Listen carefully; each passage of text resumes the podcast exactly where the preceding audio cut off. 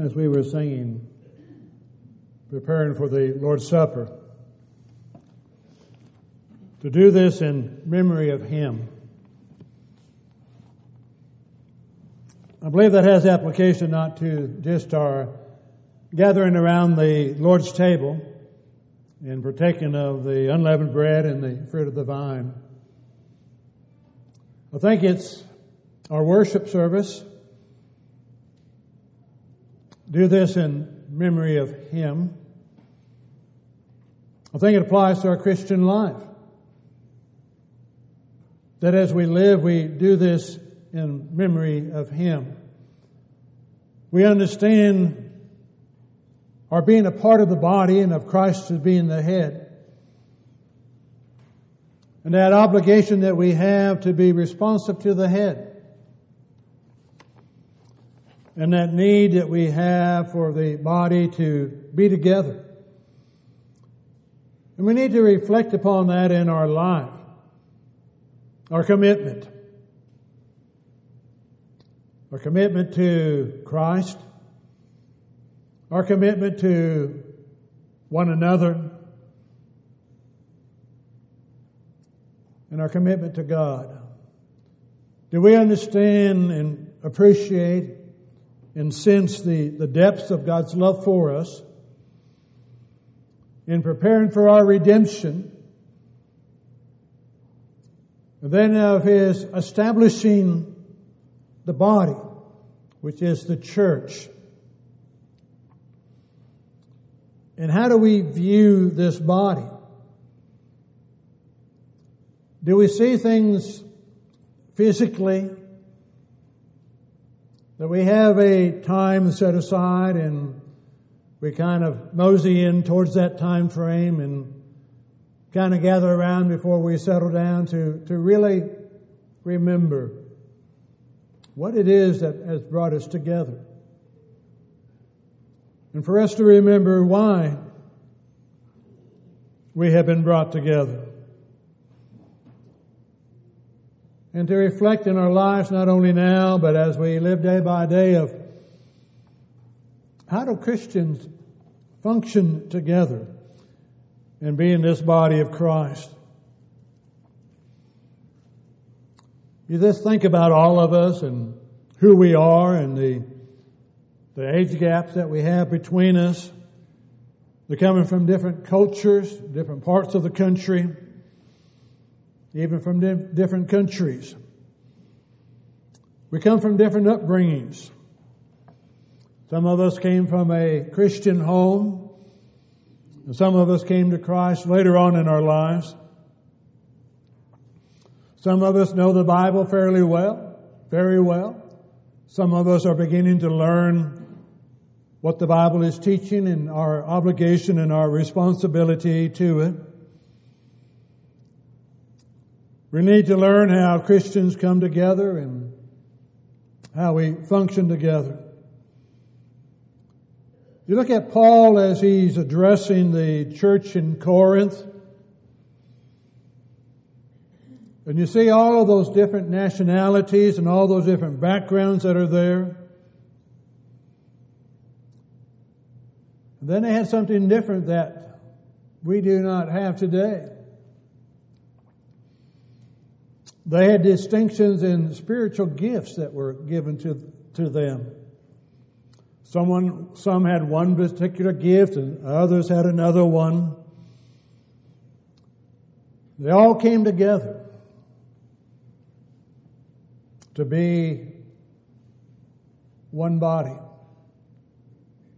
The struggle is for us to understand the differences, and that is what Paul is doing in 1 Corinthians 12 is trying to explain our differences of a part of the body, but of our unity that we have together as the body of Christ.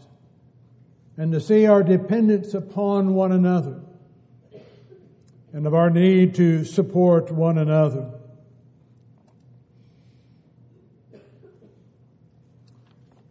Paul began that as we read in the reading this morning in verse 12. For as the body is one and has many members, but all the members of that one body, being many, are one body, and so also is Christ. We are one body. There is something that ties us together. It's a deep foundation.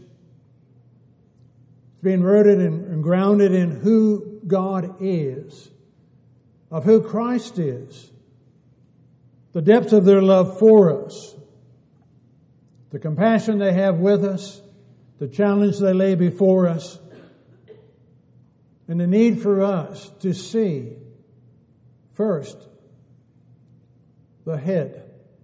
Christ is the head. He controls the body. Mentioned in verse 18, He has placed us in the body as it has pleased Him. He has us where He wants us to be. We sometimes have that tendency of struggling among one another. Uh, what we see our talents may be or what we would like our talents to be. And if we're not where we think we ought to be, then sometimes we do not want to do anything. But God has placed us where He wants us to be. He has a purpose behind His body and what He wants to accomplish with His body. And it is unique in a sense. The body of Christ is everything that in the world the world seeks after. But they look for it in all the wrong places. We legislate laws that there will be equality. We forget restrictions that are involved in that equality that are God given. And we do not have what we legislate. We're to have the same care for one another, and we strive for that in society. We set up organizations and foundations and whatever else it is so that we would have the same care for one another, and that has not worked either. Work is doing what God has said in the way that God has said to do it. For there to be this unity of many members, different talents, different backgrounds, and being united into one body and learning to work and to function in that one body. And to understand that we all start where we are, and yet we can all grow. Jesus, in given the, what we call the parable of the talents, the one who was given five gained five more. The one who given two gained two more. And the one who had one could have gained at least one more. It's simply using what God has given to us, not what we think we ought to have or are being jealous of what someone else has the capability of doing.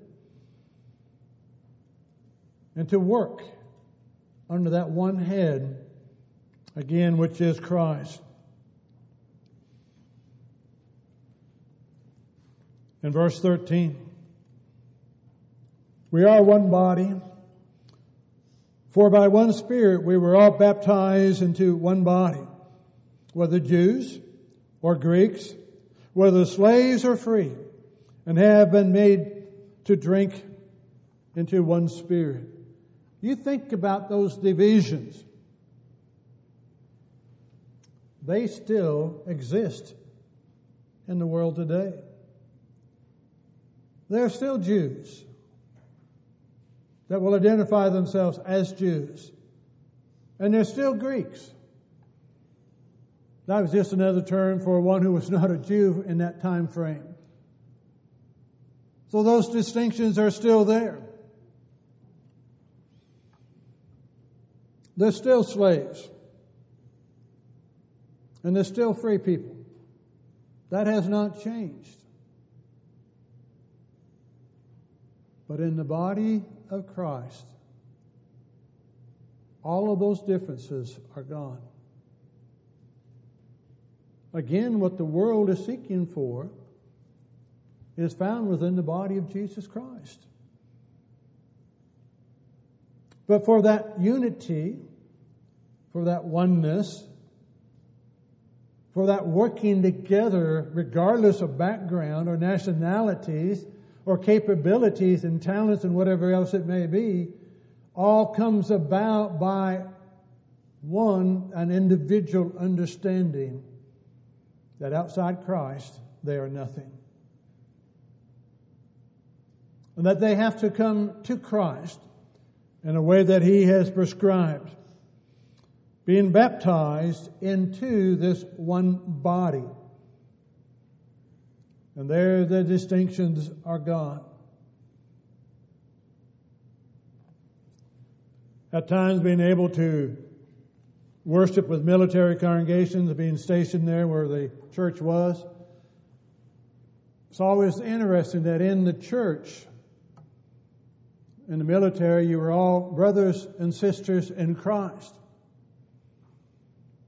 But when you walked out of the gathering of God's people together and you went to the base and to your place of work, the distinctions were there.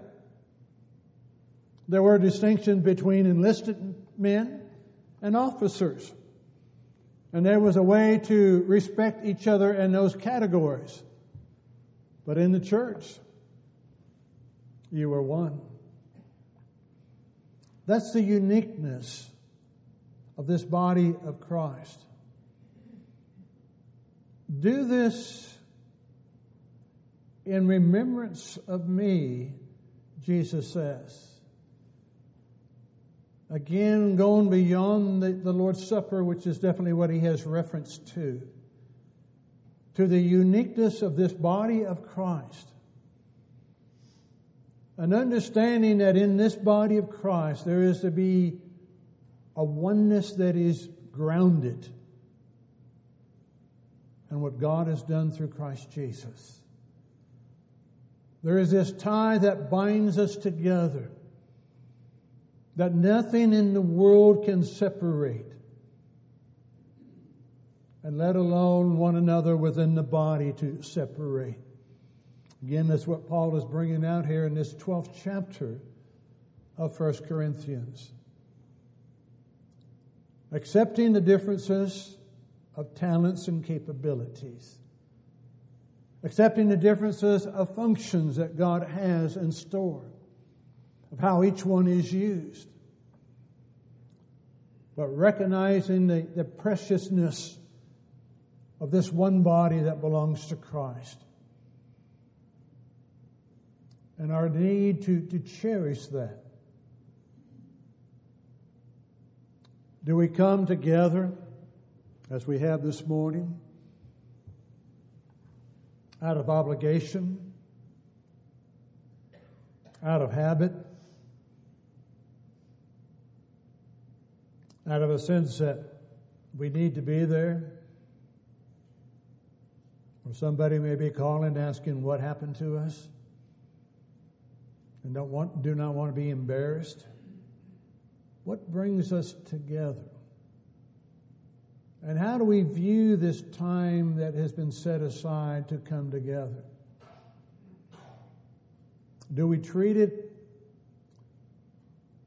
with that sense of all love, commitment? Or do we have that commonness that we may develop if we're not careful?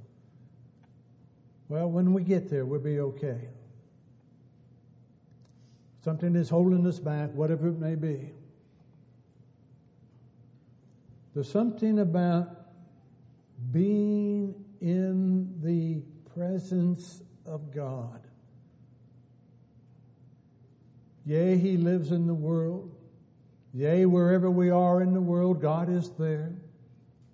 But there is something about God being in the presence of God's people who have come together for the purpose of praising, honoring, and glorifying God, giving thanks to God for the privilege that you have this morning to be able to express gratitude that you can be His and that you can be a part of what He has eternally planned in order for us to be able to serve Him. We all come into the body of Christ the same way. It's hearing the gospel, it's believing the message, it's a willingness to confess that Jesus is the Savior, the willingness to repent of sins that separate us from God, the willingness to obey Christ in baptism, to be buried in the likeness of His death, in order that we may be raised in the likeness of His resurrection,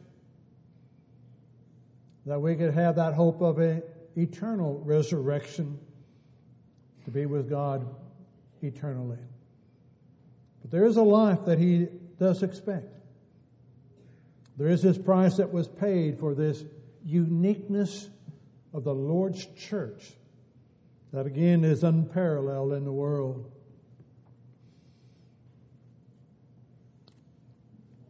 Are we willing to understand that there is to be this unity within the body of Christ? That there is diversity, he goes on to say.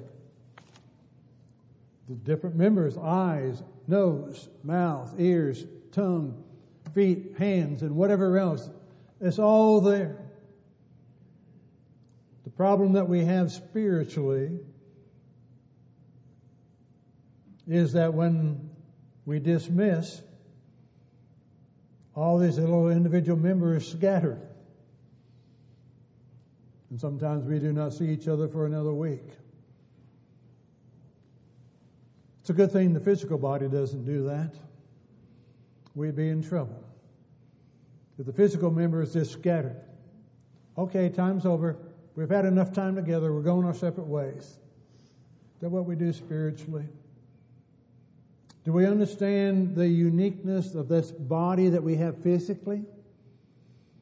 And how closely tied the members are to one another? and how dependent they are upon each other. And how they work together. Yea, if one member is injured, the other members will chip in and compensate for that. But we're grateful for each member and the job that they do. I've never tried it, nor have I ever wanted to try it. Walking on your hands. You may do that for a while, but I promise you, walking on your hands is not the same as walking with your feet. The body will compensate and do that for a short period of time. That's not what it was designed for. And when one member is injured, we compensate for it, yes, in the physical body and in the spiritual body. But it's not designed that way. God designed the physical body and the spiritual body to work together to compensate for each other and to help each other to heal and to support each other along the way. The beauty that we have and what God has created and God has designed. The body has many parts and not just one part. Again, if we do not see the humor at times in, in God, we're missing something. He said, Can you imagine a gigantic eyeball rolling down the street? If the whole body was one member, where would the body be? Or can you imagine, you know, it's just a gigantic ear going down the street all by itself? Well, that's impossible. It's not how it is designed. And spiritually, we are designed to have many members that are closely connected to each other and that work together for a common cause, and that is to glorify God and to show the world that what you are looking for, what you are striving to legislate, can only be found through the surrender of self to the will of God. then you will find a unity. Otherwise, it's not going to be there. You know, just a quick look around the world will remind us of that. And that we are dependent upon each other. That we do need each other. Again, the body will adapt. It has always been able to adapt. The loss of legs, artificial legs can be given. Other means can be used for, for mobility. The body adapts. God designed it. And God designed the spiritual body. When one's not there, yes, there's a loss. The body can adapt. But the body functions so much better. And is able to do the work that God has intended it to do when every member is alive, active, and aware of the fact that whatever it is that they do, the glory is not theirs, the glory goes to the head. It's for the totality of the body. Look what I've done, or look what I'm doing. It goes to who God is. It's only because of who God is that allows us to do what we're able to do. Do this in remembrance of me, Jesus said. Do we think about that in our life? What you do, do you think about that? The life you're living, are you doing that in remembrance of who He is and what He's done? For the glory and the mercy that He's shown on our life and allowed us to be who it is that we are. That we are not able to separate ourselves, that we are united on one with each other. When one hurts, the body hurts. We've talked about that this morning in the announcements a little bit. The loss of loved ones and, and family members, loss of loved ones of those that we know. We hurt. When one rejoices, we all rejoice. The beauty, the majesty, the awesomeness of God and His creation. You are a part of the physical creation. Are you a part of the spiritual creation? Are you a part of the body of Christ? The only way that you can be is again acknowledging who Jesus is. That he is the Savior. The world has multitudes of ones they want to call saviors out there, but Jesus is the Savior of mankind. It's only when we're willing to confess that it's our sins that separate us from Him. Only when we're willing to repent of those sins and be buried with Him in baptism for the remission of those sins that we can be raised to walk this new life, a living spiritual being that the Lord has added to that spiritual body, the church. Or it may be that we have begun to allow the world to pull us away from this one true love that we have. It may be that the world is trying to diminish our love that we have for the Lord. And it may be a time to renew that within our life. The bond of love we need to respond to that invitation. If we could assist you, if we could help you in any way in that decision, indeed we bid you to come. As together. We stand and sing.